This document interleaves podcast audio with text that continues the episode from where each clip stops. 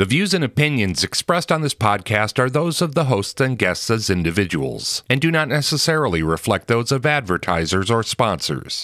This show is intended as entertainment and commentary only. The producers strive for verisimilitude, but nothing said on this podcast should be taken as fact by the listener or viewer without performing due diligence. that existence, the physical universe, is basically playful. There is no necessity for it whatsoever. It isn't going anywhere. That is to say, it doesn't have some destination that it ought to arrive at. This is Keep Your Hat On, a show by three nerdy nobodies about nothing in particular. Keep Your Hat On is brought to you by the Narrowband Broadcast Network, NBBN. The focus is on you.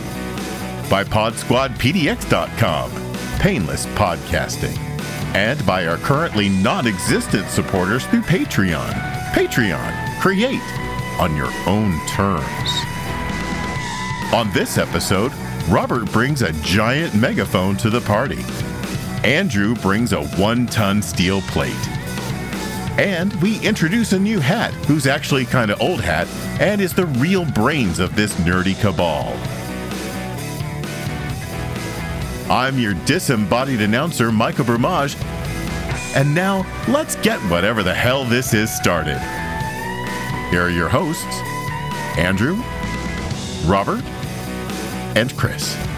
Hello, and welcome to Keep Your Hat on the show, where, hell, even we don't know where we're going to go. I'm Andrew Scott, along with my good friend Chris Vacano, and my other good friend Robert Anthony, and our new good friend, Dr. Mark C. E. Peterson. How you doing, guys? Yeah, doing great. Yeah, somebody start talking. There we go. Yeah. Well, we're just here, as we say, we're just here. I'm talking to the wrong camera. Good thing I'll fix that in post. We're just here to have a good time, kind of hang out and talk about shit that we find interesting. And we find a lot of shit interesting. But uh, I don't know, anybody had anything interesting that's happened this past week? I know, Mark, you got your first uh, coronavirus stab. I got stabbed uh, on Friday by a uh, fabulous uh, young nurse. Of course, at, at my age now, it's funny. Everybody under 30 looks the same age. I'm having that thing happen. Oh, that's happening And, to me, and uh, I'm only in my 50s, buddy. Yeah, Uh, it's no, just- it, it's weird. Um, uh, you know, remember when you were in your 20s, and or actually remember when Vaguely. you were 15 and you could tell like 13 year olds from 14 year olds, and like Oh, yeah. by the time you're 20, they all look like they're 10, and by the time you're 30, they all look like they're 10. Yeah, and when some, when you were dating somebody who was one year older than you, you were robbing, or they somebody was robbing a cradle. Oh yeah. Oh, it was a big deal. Yeah, hell yeah. Times. Oh. She's out there. She knows who she is. I Um, will say this though, it's like one of the great things was a lot of you know I've had a lot of friends who are uh, twitchy about getting uh, stabbed. It's like oh I hate needles and stuff. It's like uh, this nurse was freaking brilliant, and it's like I don't know if you guys have been stabbed enough to can tell when the nurse actually knows what they're Oh, doing yeah. when they when they give you the injection. And it occurred to me that uh, that they've had a ton of practice. right. anyway, Yeah. Yeah, Anyway, all the she, all the uh, oranges that have been stabbed in the name of medical science. You know, kind of- you wonder. yeah, no, Uh, she that's killed that's. I had a friend of mine that just went through uh, phlebotomy training, and she was saying, seriously, I've eaten so many goddamn oranges because I we just go through them, and so I'm orange orange Jello, orange. I guess the I guess the real uh, the real good analog is actually not an orange; it's a grapefruit. A grapefruit has very similar surface tension to human skin, and so the next time So I'm- you do do you peel it first and then you do that little membrane No, thing, or do you actually? No, they're just stabbing at random Oh. fruit. Yeah, Oh. it's kind of like fruit Yeah. ninja in the medical world. But uh, Right. Fo- when folks are training to be uh, um, uh, or practicing their tattoo artistry yep, uh, in the beginning, they use grapefruits and oranges. grapefruits, oranges, Oh, and and and uh, and uh, pig pig fat and uh, pig skin. Yeah, they'll go out. I will some- say, it's a it's a great way to wind up with some really nice pork belly after you're done. You know? oh, I guess that would be an awesome approach. it's a nice side Um, I was thinking the the best um, the best stabbing I ever got actually was probably about 20 years ago. I was going. I think I was when I was going to Eastern Europe, and so I had like this slate of uh, immunizations that was you know this long, and I'm thinking, oh great, here we go. I'm going to get about six of these in a row. and this uh, this woman was who looked, by the way, she looked exactly like Janet Reno, which was kind of surreal. Um, uh, she was fantastic, and I actually finally commented on this, and I said, "You are awesome with the needle." She goes, "I'm an acupuncturist too." Like, Ah, there Yeah. you go. Mine was uh, mine was when I was in the hospital for my uh, for my spinal inju- injury back when I was 15, in 83, Yeah. and uh, I had this one gal coming in and she was trying. I had to have uh, blood draws uh, twice a day because uh, one of the one of the side benefits of uh, diving into a pool and breaking your neck, of course, is drowning.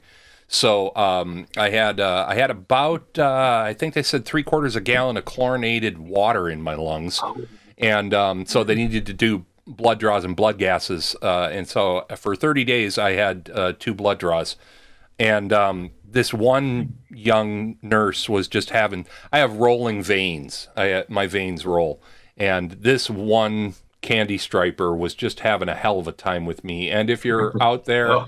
If you're out there, my friend, thank you for your care. You were awesome, and you were awesome, awesome enough to say, "This is so not my gig," and um, I'm gonna go get. I'm gonna go get the uh, the anesthesiologist to come in. And one of the things that a lot of people don't understand about anesthesiology is you are half anesthesiologist and half phlebotomist because Oh. you gotta you gotta wire up everybody. You gotta you gotta and you gotta get it right the first time. And this guy came in and he looked for all the world like he should have been starring in you know the thing we do in the shadows. He was as vampire a looking dude as possible. And I was I was terrified of this guy. He came in and even though I couldn't move, I just clenched up. And uh, he, you know, I said, I, I guess I'm being problematic. And he's like, You will be no problem for me. And I, at that point, I was, I nearly, I nearly had a spontaneous healing, got up and ran out. But this guy hit me so fast, I didn't know what happened. And then I'm, I'm still thinking that he hasn't done anything to me. And again, I was paralyzed, couldn't use my hands, couldn't move.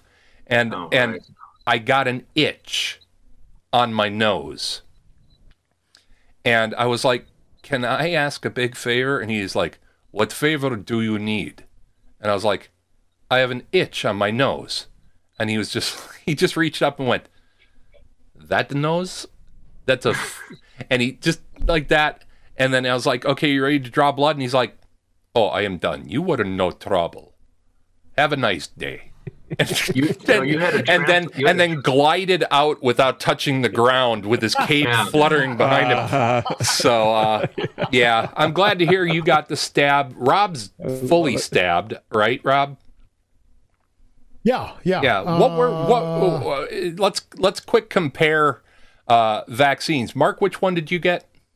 I got Pfizered. Okay, you got Pfizer. Rob, I also got Pfizer. you got Pfizer. Can you advise Mark as to what he's going to look forward to on his second dose? Because I think people Mark, might people might like to hear about that. is peanut butter. Your uh, the first dose, the first dose, you know that you get that little sore arm that's kind of akin to like a a, a tetanus shot. Yeah. The second one is just as bad, if not worse. The you get the added bonus, of course, of uh, at least I had the added bonus of feeling fatigued, overwhelmingly fatigued Yeah. For about two A couple of days. I was, yeah, I was just a couple of days, but it's, you know, it's like one of those things you, you, as they talk about this as being one of the COVID symptoms, you don't really put your head around it until you're in that seat. And it's just, you get up, you move around, you go eat breakfast, and you're, you're ready to just get back into the couch or into the bed. Right on. Um, yeah. I think that well, it's still better than being done. You know, still being better than being hooked up to a respirator. And technically, we kind of Oh. all have been practicing like laying in bed like for the last year. You have to face that. right. Yeah, yeah. Although, We're already. We're ready. We're kind of ready for this now. You know, come on, bring that thing. but uh, yeah, Chris and I are still waiting to get our stabby stabs. Uh, Yep. it's, it's rather waiting, waiting for Yeah. that magic uh, for that magic text. Yeah, exactly. It OHA. is. Uh, it's weird because um, you know I uh, I'm I broke my neck. I partial paralysis. I was a former smoker. I quit at the beginning of the pandemic. Sure. I uh, I have partially paralyzed lungs and a partially paralyzed diaphragm. You'd think I'd have been higher up on the list, but I am not. And then of course, you know, Chris, you you can talk to your own situations. Yeah, I'm uh, I'm HIV positive hemophiliac with uh, liver cirrhosis from my previous hepatitis C infection, and uh, You always got to be better than me. You always got to be more than me. Do don't you? no, I just am. Yeah, that's true. No, very, very, very, very philosophical of you.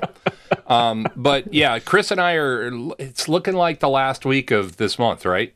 Still, Uh, yeah, the the mandatory deadline for our group to start to become eligible, uh, as issued by the governor, is March 29th. So Right, it could yeah. it could happen before then, um, but uh, it sh- it should definitely happen by then. well, uh, you know, we're going to say it. Like I say, we're not very political here, but we are going to encourage everybody to get this vaccine, um, whatever Get the damn vaccine. Yeah, what get the damn shot, whatever is available to you, because the one thing that all the current batch of vaccines have in common is you yeah you there's chances that you might get covid-19 but even the johnson and johnson shot shows near 100% efficacy at preventing hospitalization and death.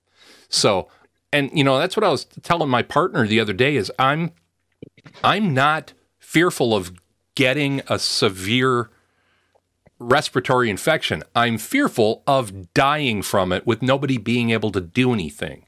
So if this knocks oh. it down to the point where it's it's pretty much always survivable, stab me in the fucking face with it. Get let's get going.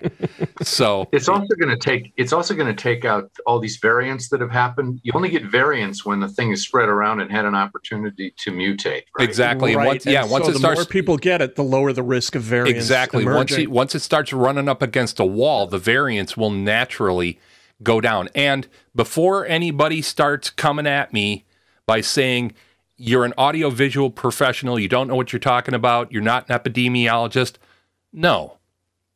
But my kid is an epidemiologist for the state of Oregon. So I, I kind of know what I'm talking about by proxy. Um, I listen to my kid. They're a very impressive young person, and they're not actually very young anymore because neither am I. And I keep on getting reminded by that every time I have to get my fat ass up out of the chair and waddle somewhere. But um, yeah, please do everything it takes. We want to get to the other side of this, whatever the other side of this is. I think that's something that's important to say is Oh man. it, yeah, it ain't going back to the way it was. Thank you. Yeah, thank you for not saying normal because No. that's a confusing term to people, and normal is a very nebulous sort of term. I that- don't know what normal meant before the pandemic. My Well, you normal never is knew what normal was, Andrew. thanks, I mean, boss. Thanks very much. You know, I, I this is will wear that Why we got along so well. Uh, exactly right. Yeah, I'll wear that proudly. But uh, yeah, you know, get do what it takes to get to the other side of this, so that we can build something more tenable, more uh, more uh, fair for people, uh, and and something that we can all smile about. It's been a long Yeah, ass build- while for any of us to be able to truly smile about the lives that we're living. And um, forward. yeah, exactly, exactly. You look And for me, it's been uh, for me, it's been since 1980. Right. Yeah, I've been looking forward to. Uh, I'd like I'd like America back, please. Right, The way exactly. Before 1980. If I- A more, Exactly. a more equitable world. I'm Yeah. yeah, that one. Yeah, that one. yeah, exactly. nice. Where we You know, actually, one of the where we actually give a shit about people, that'd be nice. Well, yeah, it's, it's where the selfishness wasn't like you know Ayn Rand didn't take over culture at that. hadn't quite taken over the culture. screw whether you get it or not, right? You and there's data right now to show the Pfizer does not also cuts down uh, uh, transmissibility. Yeah. Right. So Who doesn't want that? Um, do it for your grandma. Right. Do it for your neighbor. Do it for your mom, your dad. Do it for your kids. well, do it right? for the people that thing- you wouldn't even know personally that you might still impact. It's Mm-hmm. it's easy. And again, we're we're we're teetering dangerously on politics here, but um, we encourage everybody here at Keep Your Hat On encourages everybody out there who is watching us get your shot. Take care of your fellow man. Keep wearing a mask. Keep washing your hands. And there will be a time when we don't have to do that anymore. But you know what? There's a big segment of the population, roughly one third of the entire population of the planet, for whom mask wearing is old hat for like 20 years. And there's a reason why those numbers are lower. And that's because they already live in a culture where wearing a mask is not only some stigma, but not wearing a mask is frowned upon because it radios to everybody who sees you, you don't care about anybody but yourself. So let's all step up. Let's all do what it takes to get on the other side of this thing so that at some point in the very near future, you won't see three of us, or in this case, four of us, on four separate little islands. Uh, we'll be able to shoot this podcast here in my studio um, all together now. And uh, we we look forward to that day. Although I gotta admit, I'm I'm kind of grooving on the home grocery delivery yet. yeah, I've gotten I've gotten kind of hooked on that myself. Really, It- it's it beats going nice. to. uh, well, you know, I figured out there are pluses and minuses to that. Well, there Uh, th- exactly. You're not spoiled for choice, you know, and uh, somebody else is making the decision of what cat litter they're going to substitute for you. Right. But uh, small small price to pay for everybody's safety. And one other thing that we want to say for from everybody here at Keep Your Hat On to all those essential workers who are out there who are maybe listening to or watching us uh, as they go about their day, bringing us all our precious precious toilet paper um, and and our and our ice cream. And ice cream is the thing that put all this weight on me. God knows. Uh, we're really indebted to you, and we're really grateful. And uh, we want you to stay safe. Safe. Wow. We want you to stay safe and be healthy, so that the next time we're actually all at the grocery store, we can thank you in person and not having to do it through the screen door. So Man, here's some here's something I never thought would be a political statement, right? Which is that that it's like uh, people who work in grocery stores and people who work in the service industry for crying out loud um, uh, should have been right up front with all of this. Like that, that seems to me to be a no brainer. But oh no, no, you know, it's like they're expendable to their bosses. yeah, Just Yeah. saying. and Well, uh, and and you know that that speaks actually to something that I've observed in the in the past year that does seem to be shifting in uh, sort of our social consciousness, and that is this idea that employees are just material. They're Yeah. they're they're merely cogs, and and as you said, totally expendable. Uh, I think we're seeing a real big transition in the thinking there, and and Yeah. uh, uh, uh, there's there's there's a lot of deconstruction going on, which which I think is very healthy because that gives us the opportunity to rebuild something different and better. Absolutely, and it also you know spins into uh, uh, Robert and uh, I's uh, main bailiwick of life uh, being uh, mindfulness based uh, practice in Buddhism. Yeah. where you know if you look at everybody else as other, and we're starting to see that that other is is breaking down. The concept of other is breaking down.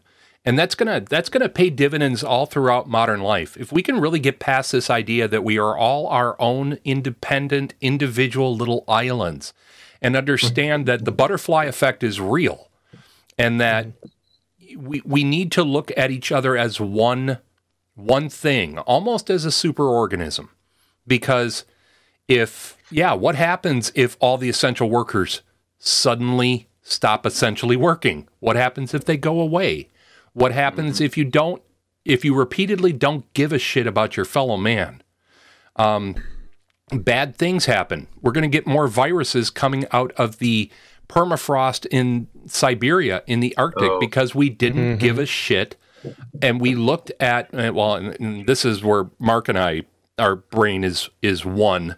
Um, you know, if you look at nature as something other than yourself, you've you're already in trouble.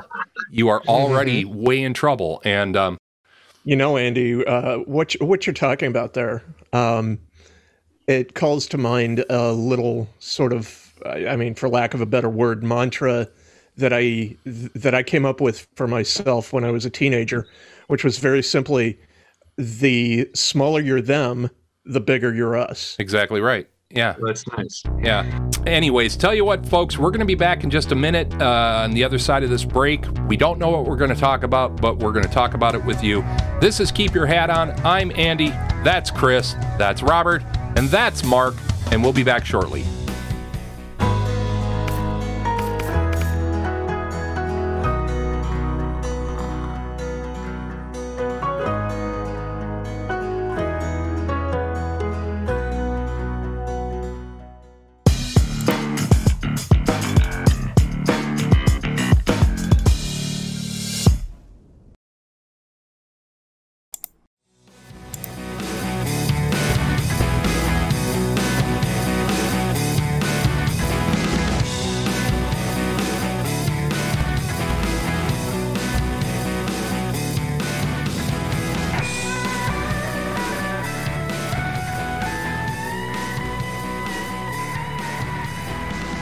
And we're back on Keep Your Hat On. I'm Andrew. That's Chris. That's Robert. And that's Mark. And we're going over to Robert. Robert, what do you got for us today? Let's talk about the mystery at 35.0056 degrees north, 116.1963 degrees west, also known as the Sentinel Enigma, also known as the Mojave Megaphone. Okay. Hit me. Hit me. I want this. So, uh, in the middle of the Mojave Desert, uh, just a short journey from a ghost town uh, called uh, Crucero, California. It's in California. Is uh, the enigmatic Mojave me- megaphone, That's a Holy mouth. That's crap. a that's a mighty mouthful. And and it's it's called that because of its resemblance to a loudspeaker, of course. The area is very remote and desolate. Uh, to reach it, someone would need to use a four wheel drive vehicle, drive through the Mojave River, uh, then on dirt roads and through sand. It's uh, located close to the Mesquite Spring, about halfway between the towns of Baker and Ludlow. Boy, that is an and, that is an uh, armpit. I've I've been in that part of the world, and there is a whole fat lot of nothing out there. So yeah, I have never heard of this. Baker- oh yeah, you travel, and on top of this 150 foot rocky hill, you're going to find a giant rusted megaphone. Uh, it's securely bolted to two rocks. So this this this is a man-made object. And and intentionally placed. Can you share a let's get- screen and put up a picture of this thing, by the way? This is hilarious. Hmm. Yeah, this is messed up weird. Check that out. There we go. Right Wow. on. Yeah, you want to call this up and have a look. Okay. Yeah, that's full on weird. Yeah, it's oh, it's it's- fascinating. Dude, we're just starting. We're just starting down this rabbit hole. I think I think we really should rename these segments Down the rabbit hole. because that's where we wind up going. Yeah, I like that. I like that. Yeah. So, like I said, it's on top of a, a 150 foot high rocky hill.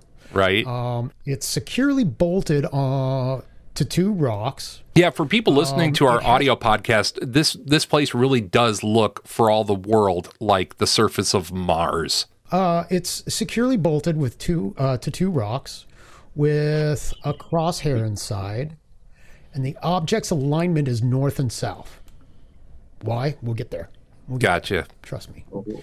Is This it is is it eight- is it true north south? I mean, is it is it like Or is it northish? I northish? don't right. know whether it's actually true north south, but what's what's true north, right? Yeah, true north has changed in the last couple Keeps- of years because keeps moving. magnetic Yeah. Yep. North is shifting. And and how how big is this thing again, Robert? Do you have a measurement on how long it is? I'm glad that you asked. Well, I'm just I'm It's I'm the setup man. It's eight feet, Holy crap! Four meters. Uh, Big. it's uh, uh, it's cumbersome and and would have required a lot of effort to put it there in the desert with no road access. Right? Estimates, it's around somewhere. You know, the, the estimates that I could find were uh, somewhere between six and eight hundred pounds. I was gonna say, joke. uh, having having industry in my background, I can see from where that flange is that the uh, the large the large bell of the megaphone probably right there weighs about 500 pounds. So yeah, you put the other Yeah. side of it on, I can easily see six to eight, and it's on. It looks like the back end is it's supported by some kind of spring. Yeah. Yeah, a There's a. YouTube Yeah. video for this too. Oh, good news. Oh, there's All a right. See, couple of them. I'm, Okay. I'm, I'm, I'm looking at this, and my, my immediate hot take is that somebody was out four wheeling back there in their Jeep in their Jeep Willys, and they drop their transmission, and It kind of it kind of does look a little transmission esque. So, anyways, Robert, Robert, what's the what's Grab that and take that up that 150 yeah? So foot what's the what's the theory here? you know, uh, it's a riddle. It uh, nobody knows how this uh, heavy artifact got there. No one knows how long it's been there either. Uh, um, there are no markings on it to indicate what it is or where it was made. Uh, in and like I said, it's in two pieces. Each piece is very heavy, and would have would have taken a few people uh, uh, probably to carry it and drag it up there. Still, it would be really difficult. And that's not an easy. If you look at the surrounding, if you look at the surrounding hill or whatever we're going to call that, that rocky precipice, uh, that's a significant scramble up that thing, even if you're not encumbered um, and have some decent climbing experience.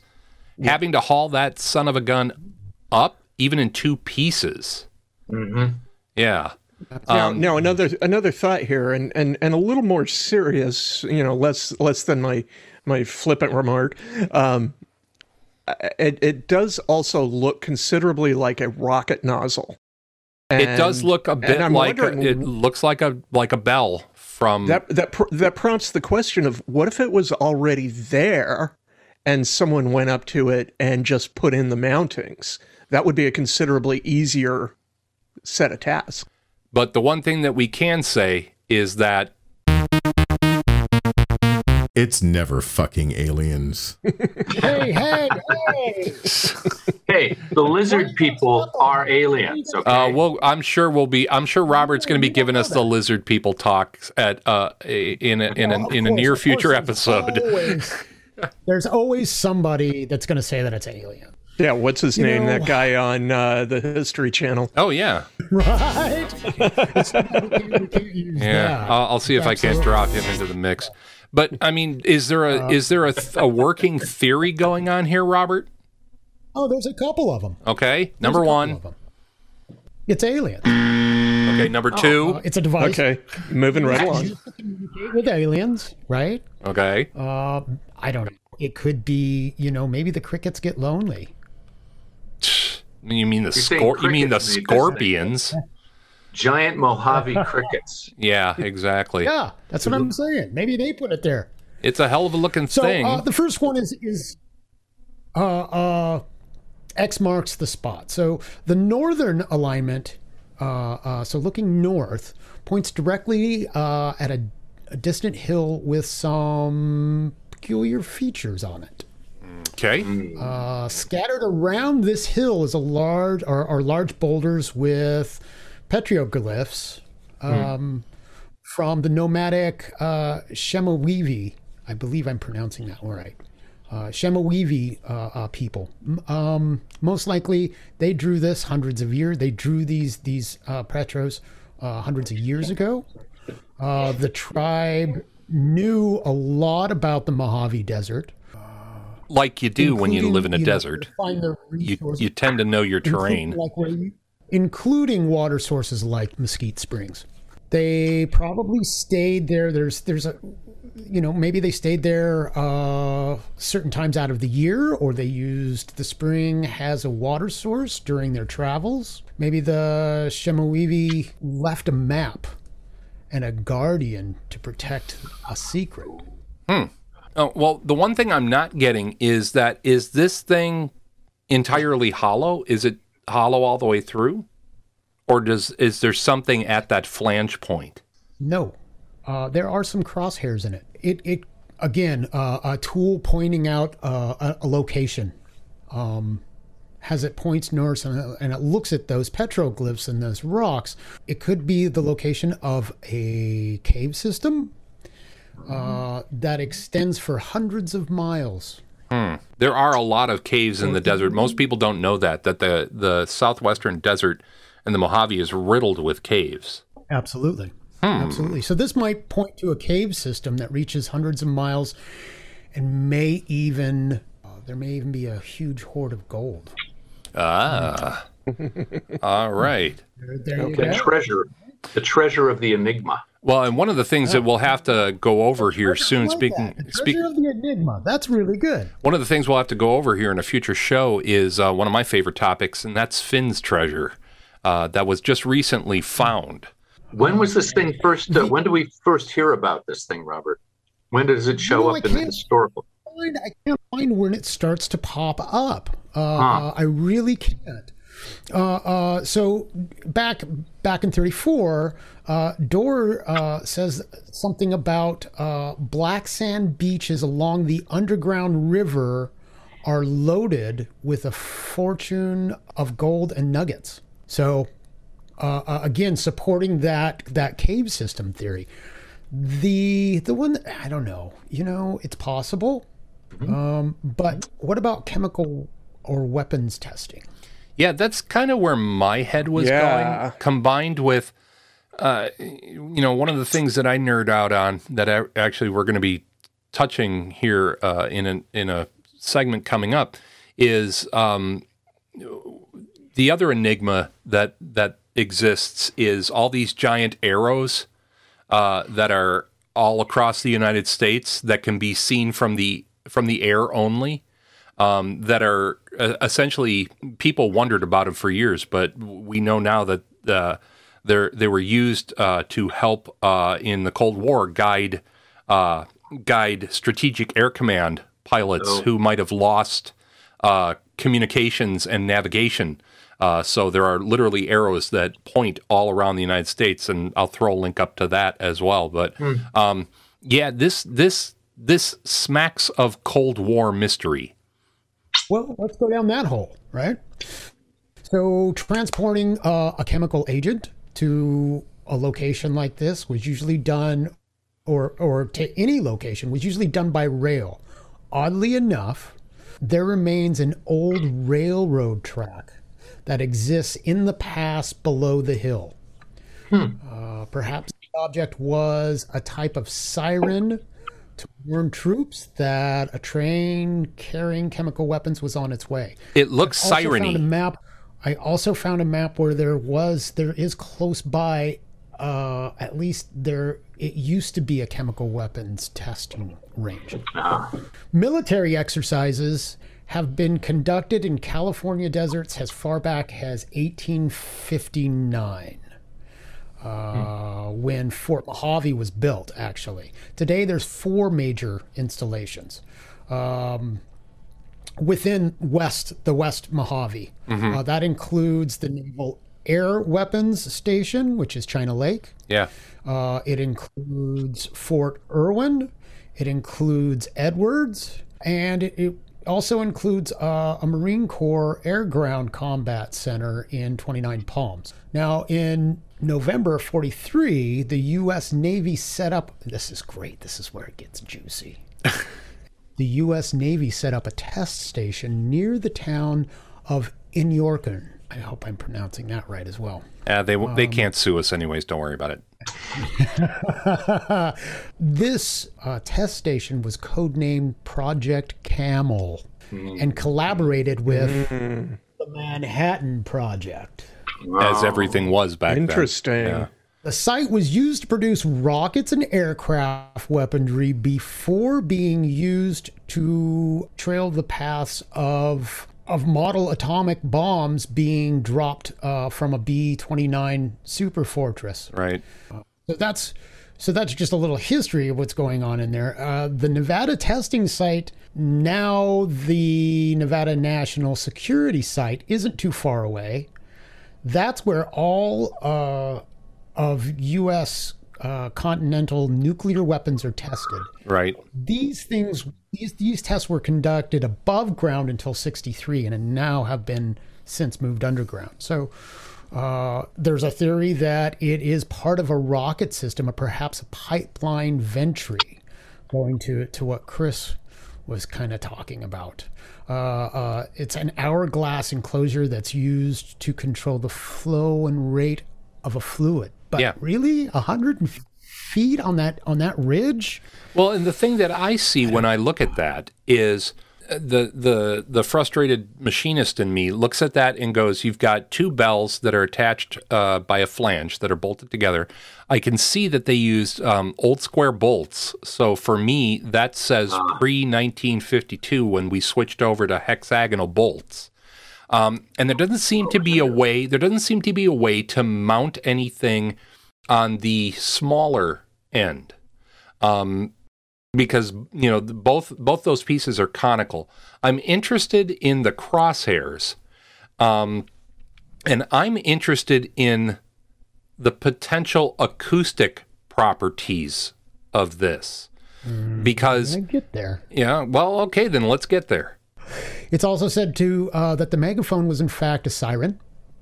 Uh, used to warn personal or personnel and clear out an area before a test was conducted. Um, it has some similarities to a siren circa 1940 1950s.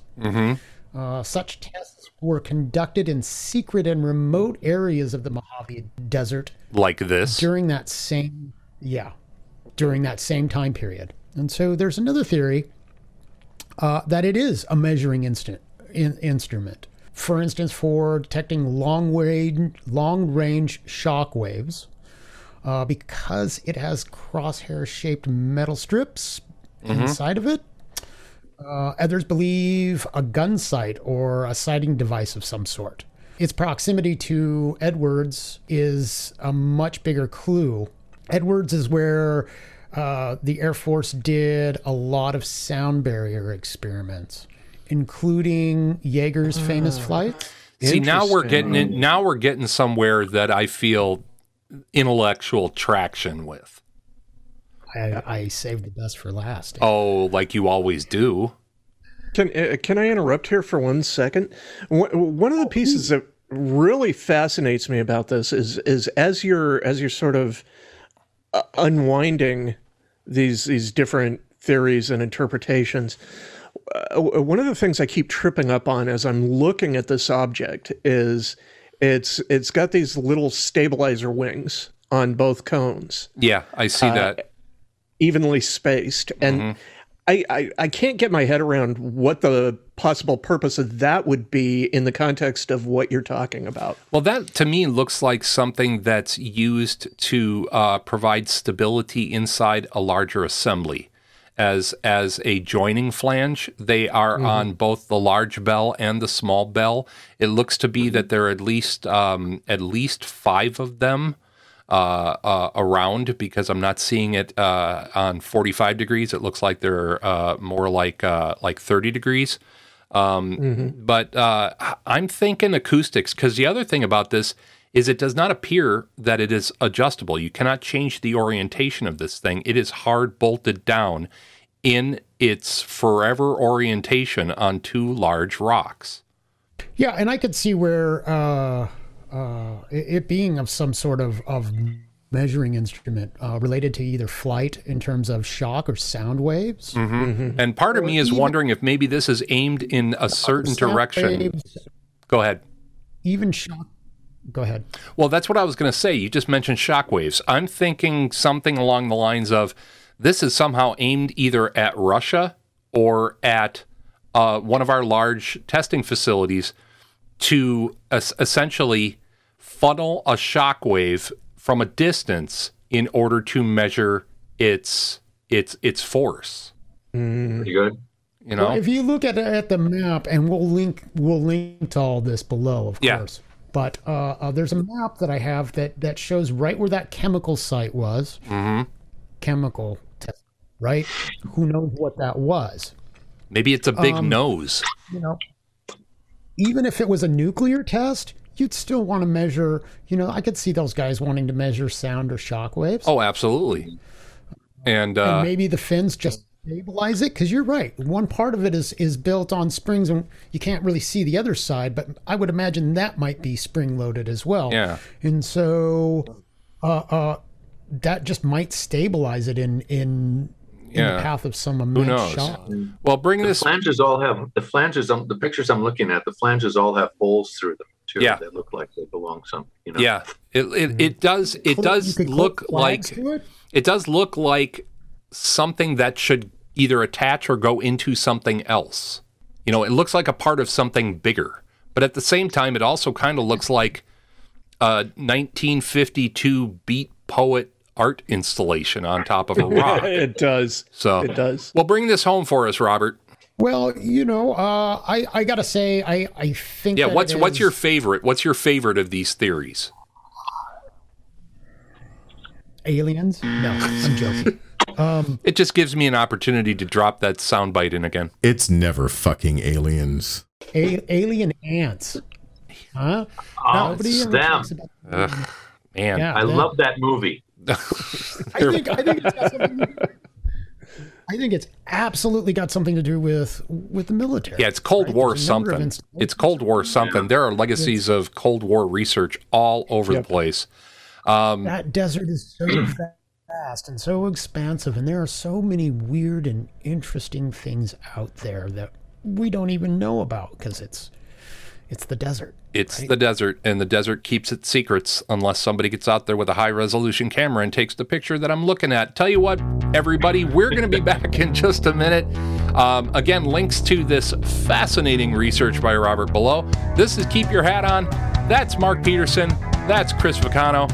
That's Robert Anthony. I'm Andrew Scott. We'll be back in just a minute.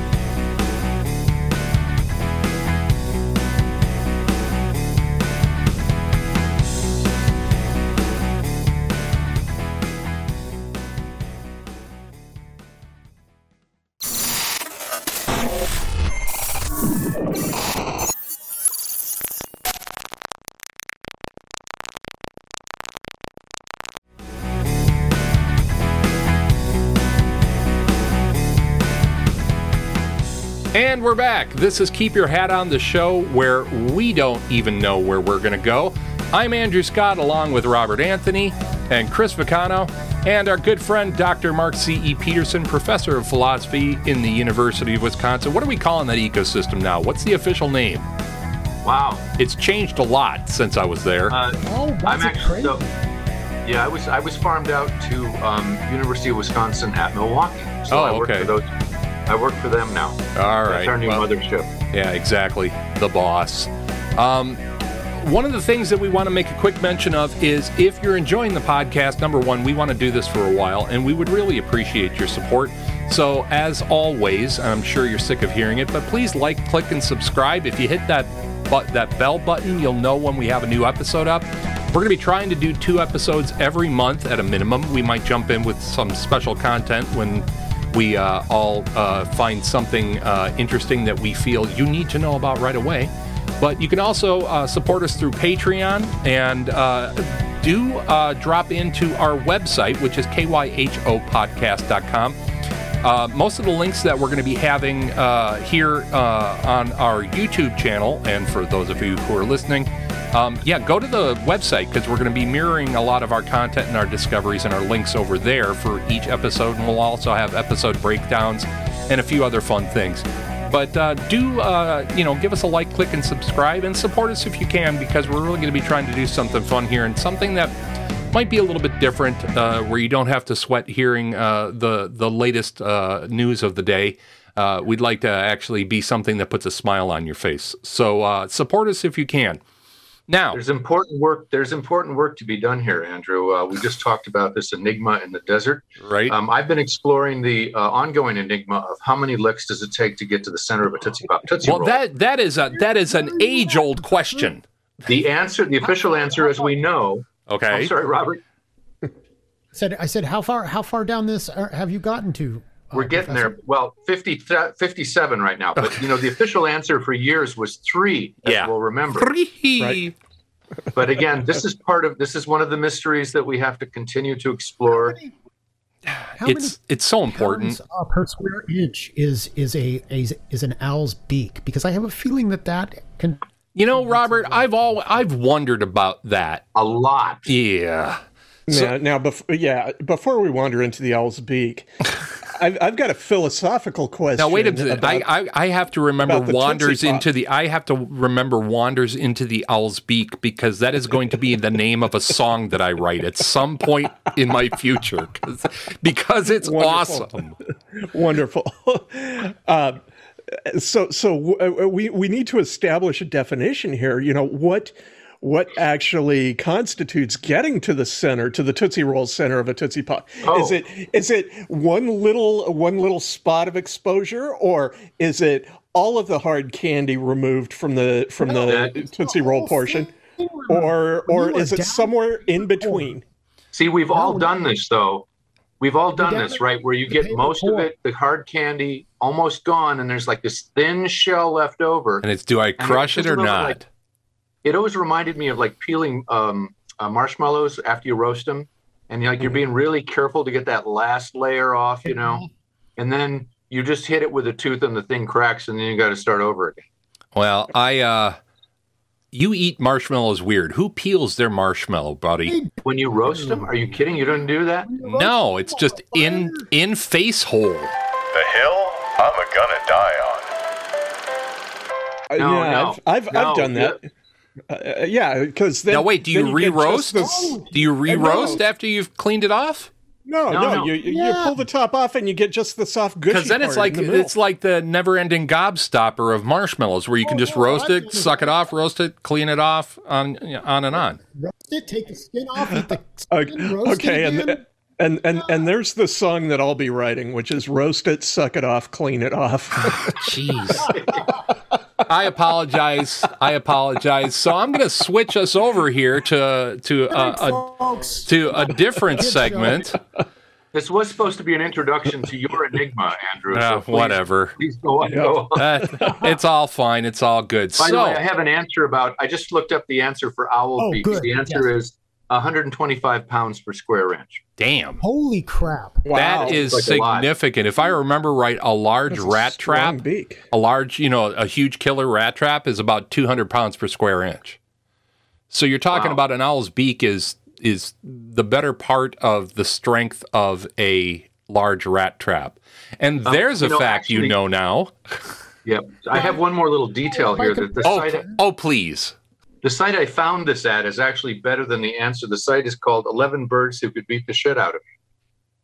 And we will be linking to that shit down below because Yeah, that's, that's something cool. that we all need to look into. I'll send. I'll send you the link. Oh, bless your heart. So, what I want to talk about today is something that I find absolutely fascinating. I'm wearing the wrong shirt today. Today, I'm wearing the uh, logo of the uh, Nostromo, um, but uh, I'm a space nerd, have always been a space nerd.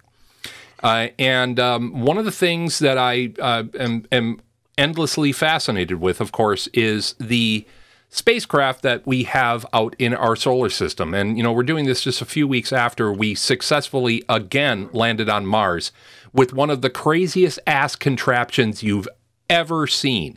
The uh, the the Perseverance Mars rover is an absolute marvel of engineering where that thing came screaming down through the atmosphere, threw off a shield, piloted itself down by being able to ordinate and look at the surface of Mars and actively navigate its way down while unable to communicate back to Earth. Everything was autopilot. All everybody uh, in in NASA refers to that as the seven minutes of terror because they are completely incapable of communicating with it.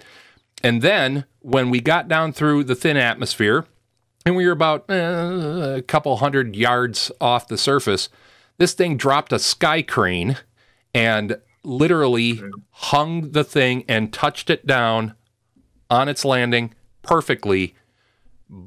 And and by the way, I don't know, have any of you seen the uh, the the parachute shot of the Perseverance rover landing?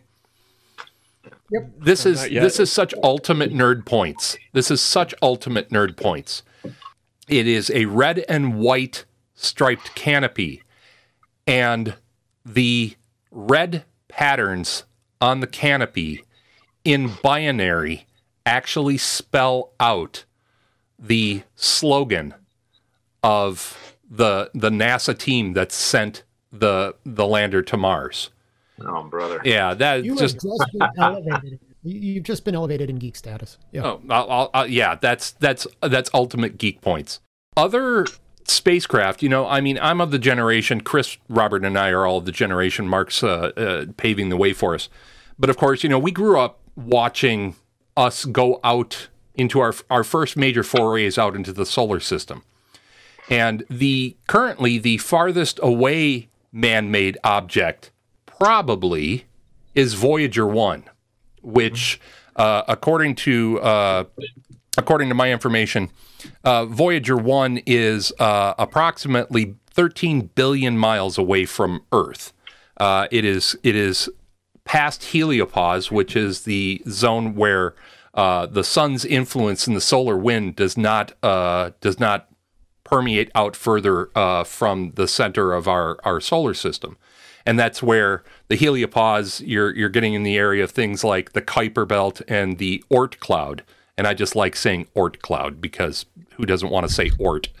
Um, and the Oort cloud is where all our, um, uh, most of our cometary bodies come from. Voyager 1 is now moving out into the Oort cloud, uh, this huge nebulous swarm of tiny, tiny icy bodies, um, and is heading out into interstellar space. Um, but we've got Voyager 1 and Voyager 2 are very far away. They're all very fast moving objects. Up until the uh, New Horizons mission, uh, Voyager 1 and Voyager 2 were two of the fastest man made objects ever. Ooh. The New Horizons probe that went to Pluto uh, surpassed them in speed, uh, mostly due to help from uh, having done a number of elliptical orbits around the sun and getting, getting gravitational assists from both Venus, Mars, and Jupiter, I believe. Um, But uh, they were going hell bent for leather. And Do we know how fast Voyager One and Voyager Two are going? Oh, absolutely. Yeah, no, we we we do know um, that uh, Voyager One is uh, again it's 21 billion kilometers from Earth, and it is going. I believe I want to say it's going at 38 miles per second. What if I told you that there is a chance that the fastest man made object in space is a manhole cover? I would buy it. Okay. I That would be worth that. knowing, Andy. Yeah. Did, Yes, um, a manhole cover how did that get out there? How, how did it get out there? with a really big boom. So in 1956, we were doing nuclear testing out in, oddly enough, Robert, the desert. As we're, we were, for the first time, we were detonating nuclear bombs, nuclear weapons, doing nuclear tests underground. So in 1956, Oh, they they Go. were doing tests that were part of Operation Plumbbob. And there was there was the, the first underground nuclear detonation was done, but uh, the first subterranean test was the nuclear device test that was known as Pascal A. And uh, it was lowered 500 feet down into a borehole. However, the detonation that they achieved was 50,000 times greater than they had predicted. Oops. Right. Yeah. As, as is so often the case with nuclear weapons, that that one kind of uh, uh, surpassed our our own best efforts. So, um, and and Use oh a little of this. yeah, a little bit of this, a little bit of that. Boom. So what it wound up doing is it shot yeah, it shot a jet of fire 500 feet into the air. Now, they all kind of went, uh, maybe we shouldn't do that. So, what they did was on the Pascal B test, which of course there was going to be a Pascal B test because it was so much fun the first time. Why? Why not? So when they when they put the nuclear device down into the into the ground, down another 500 foot borehole, they plugged it with uh, a whole lot of concrete, and then they put a 900 That kilo solves everything. right exactly. They put a 900 kilogram, which is roughly uh, roughly a ton, 2,000 pound, one inch thick steel plate, and they fused it closed. Because now nothing bad is going to happen. Yeah. Oh. And they lit this puppy off. And what I've got here is when Pascal B was detonated, the blast went straight up the test shaft, launching the cap into the atmosphere at a speed of more than 66 kilometers per second. That is 41 miles per second, uh, or 240,000 kilometers per hour, or 150,000 miles per hour. Uh, oddly enough, the plate was never found. Now, um, do, do they have a trajectory? well, here's the thing. Well, when you're going at that speed, you don't really have a trajectory. You just have straight ahead until morning. Um, a high speed camera, which back in the day, a high speed camera for the 1950s was about a thousand frames per second. You can do that on your phone now. Uh, but they they did have a a high speed camera in place shooting a thousand frames per second was focused on the borehole because studying the velocity of the plate was deemed scientifically interesting. Okay. Uh, It's on an- purpose. annihilating all of us is not scientifically interesting, but watching a manhole cover, that's scientifically valid. Um, so after the detonation, when looking at the footage, the plate appeared in one frame, only one frame.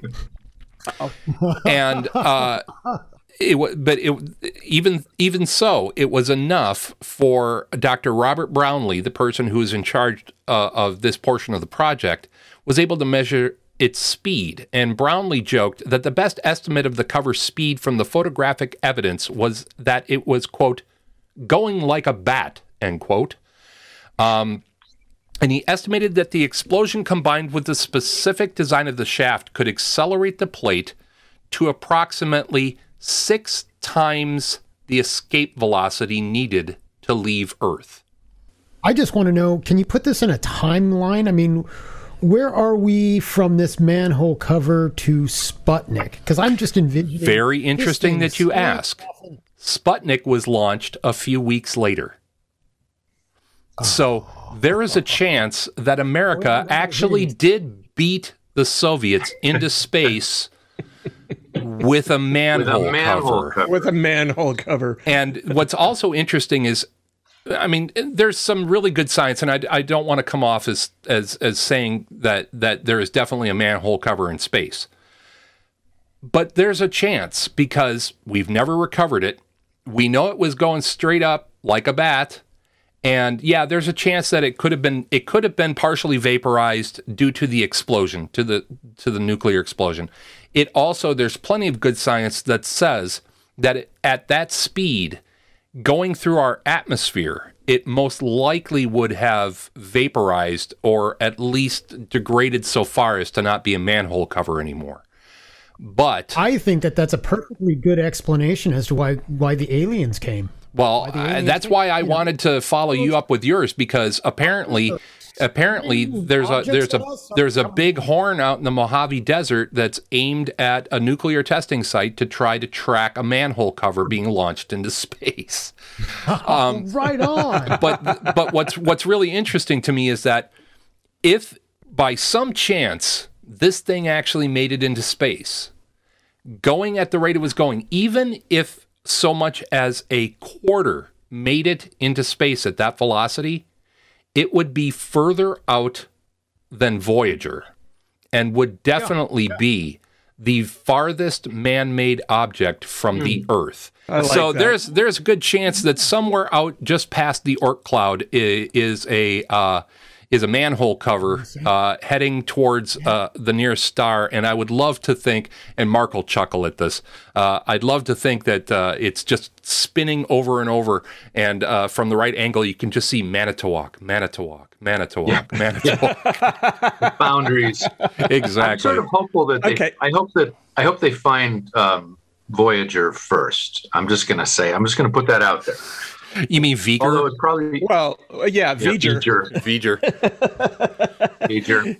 Yep. Uh, now, now I find that I find this actually a little unsettling in one regard, and that is that uh, what you're saying is that we have essentially blind fired a projectile into outer space, and what I'm saying. and and I see it. I see it.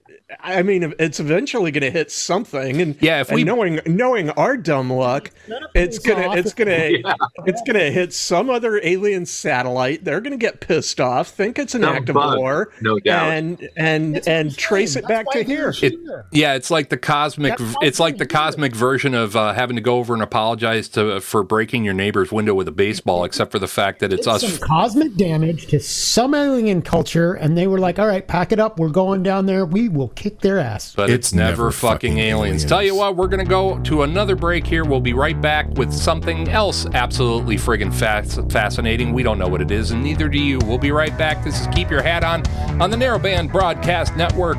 For Chris, Robert, Mark, I'm Andy. We'll be right back.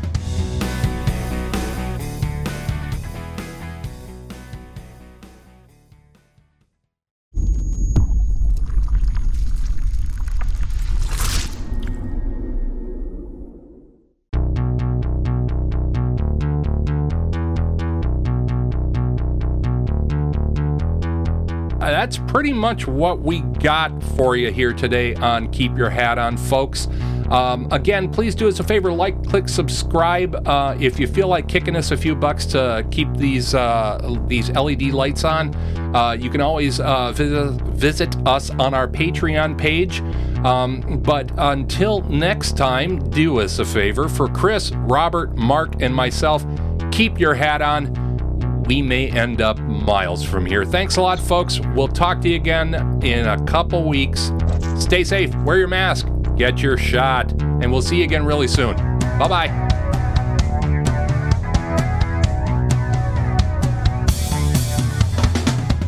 Well, there's a chunk of time you can't get back. From Portland, Oregon, this has been Keep Your Hat On, a big little show about a whole lot of nothing in particular. Keep Your Hat On is a narrowband broadcast network production in association with PodSquadPDX.com. Andrew Scott, executive producer. Robert Anthony and Chris Vacano, associate producers. Our theme music was written and produced by Andrew Scott, along with help from Ron Kajawa. Website design and maintenance by Vacano Creative, Chris Vacano Webmaster. Available at vacanocreative.com. Audio and video production by Andrew Scott, available at andrewscottmedia.com. Got ideas or comments for the show? Email us at talkback at kyhopodcast.com and don't forget to like, click, and subscribe. On behalf of the boys, I'm your announcer, Michael Brumage. Thanks for listening. Uh, I guess. Roast it, suck it off, clean it off. Roast it, suck it off, clean it off. Roast it, suck it off, clean it off. Roast it, suck it off, clean it off. NBBN. The Narrowband Broadcast Network. The focus is on you.